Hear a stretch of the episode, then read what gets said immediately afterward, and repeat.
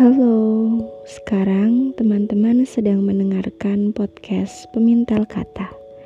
Podcast yang semoga bisa mewakili perasaan dengan kata-kata. Kamu itu ada berapa banyak sih yang dipikirin? Kayaknya gak habis-habis, katanya di suatu ketika. Aku cuma tersenyum lantas bergegas membalas. Salah sendiri mau bergaul sama manusia yang tiap malam hobinya kepikiran banyak hal. Ya justru karena itu, karena itu, jadi ada bahan perdebatan setiap waktu sama kamu. Gak bikin boring. Jawabnya kemudian. Entah saat itu wajahku merah atau tidak, tapi ya dari dede sudah terdengar gemuruh yang luar biasa. Berlebihan ya. Cuma dibilang begitu saja sudah senang. Tapi ya memang sesederhana itu membuatku tertarik dan merasakan banyak kupu-kupu berterbangan di dalam dadaku. Sesederhana dia yang selalu apa adanya. Tidak pernah melebihkan maupun mengurangkan. Katanya ketika aku tanya. Kok bisa sih kamu kayak gitu? Jawabnya, udah gak saatnya kan menampilkan yang baik-baiknya aja. Yang penting jadi versi terbaik diri aja. Selalu seperti itu. Percakapan itu sepertinya tidak terjadi secara tatap muka sih, saya ingatku. Ya karena waktu itu dia sedang tidak di Jogja. Dia sedang berada di sebuah kota yang hiruk pikuknya selalu ada sepanjang hari, seperti tidak pernah tidur. Waktu itu, sebab jarak aku dan dia masih terus bergelut dengan rindu yang saling berlarian, minta dipeluk dan didekap.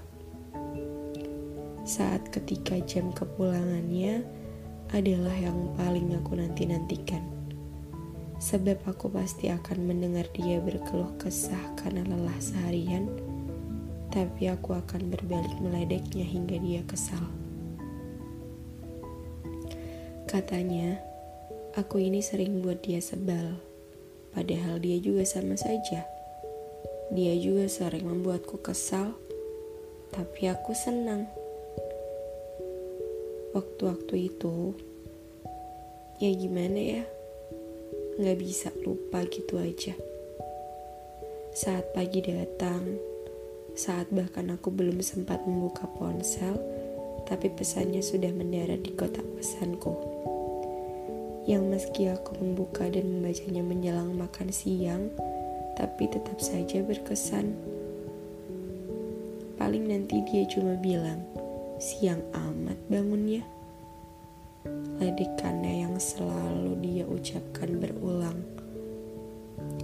Ya padahal dia juga tahu sih aku pasti sudah berangkat ke kantor pagi buta. Membiarkan pesan-pesannya begitu saja sebab terlalu banyak yang harus diselesaikan meski hari masih pagi. Dia tidak marah sih. Ia cuma meledek saja.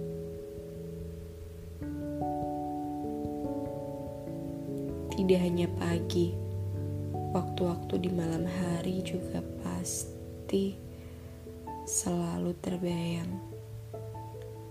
Waktu di mana aku gantian yang akan meluangkan diri untuk sekadar bertukar kabar. Ya meski dia juga pasti akan kesal karena di tengah berbincang aku menghilang sebab ketiduran. Dasar aku tidak bisa kena kasur langsung tidur. Dia sudah hafal, sangat hafal. Sesekali marah karena aku tahu dia rindu. Sesekali membiarkanku karena aku kelelahan. Pernah suatu hari dia bilang, coba aja aku deket. Ketemu sama aku pasti bikin kamu gak capek dan gak perlu ring-ringan aku bisa langsung jemput kamu, ajak kamu keluar, makan atau apalah, supaya kamu gak bete. Begitu katanya. Betul sih. Aku juga pasti akan jauh lebih senang. Tapi ya kita bisa apa? Semesta juga sedang mau kita begini. Berteman jarak. Agar temu jadi hadiah paling indah jika saatnya tiba. Capek sih berteman jarak itu.